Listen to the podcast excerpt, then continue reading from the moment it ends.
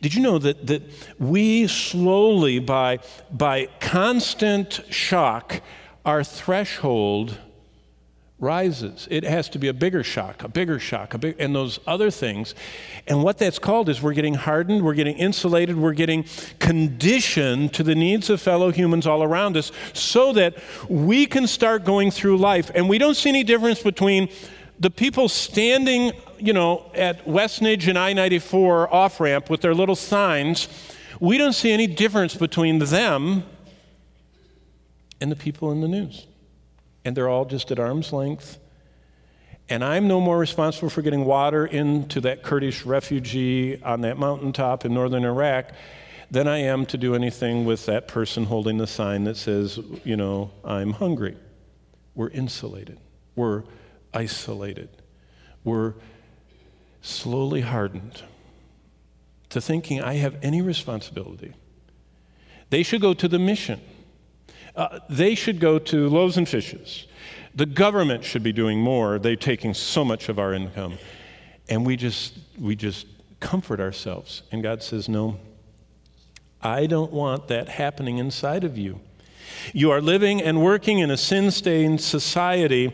I don't want you to get hardened. So now look at Isaiah 58, starting in verse 6. Look at just verse 6 with me and think what God is saying. God desires for us, the people that have ears to hear him, to seek biblical deliverance for people captivated by enslaving sins around us by telling them the gospel. Now, this is what's interesting. When Jesus started his ministry, he didn't start it as a social work, feeding and clothing the, the needy and hungry. He started out primarily as a gospel enterprise. Secondarily, he did heal and feed and say, you know, help give alms to the poor. Gospel is always preeminent. Now, see, that's what's so easy. We can get all caught up with digging better wells in Africa, and of course, they would never listen to the gospel anyway, so let's at least dig them a well. There was never that option to separate. Now, what we do separate is we preach the gospel without digging them a well. Jesus never did that. You understand that? Now, the new iteration is we dig the well without preaching the gospel. He never did that either.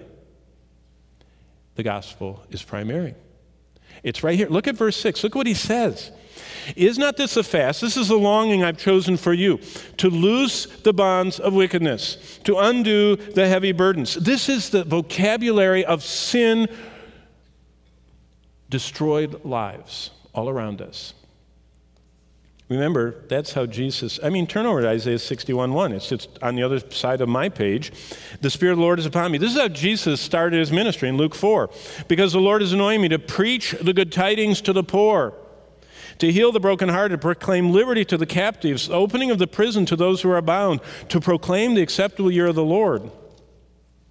You know what? Jesus was not advocating a social revolution. Did you know he didn't empty one prison?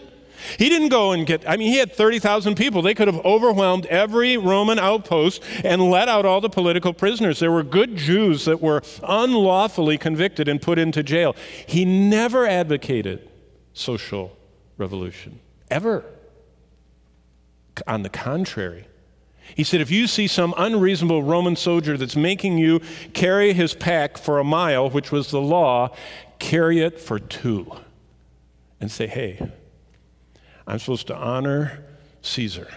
Let me carry your pack. And if someone sues you for your shirt, give them your coat too.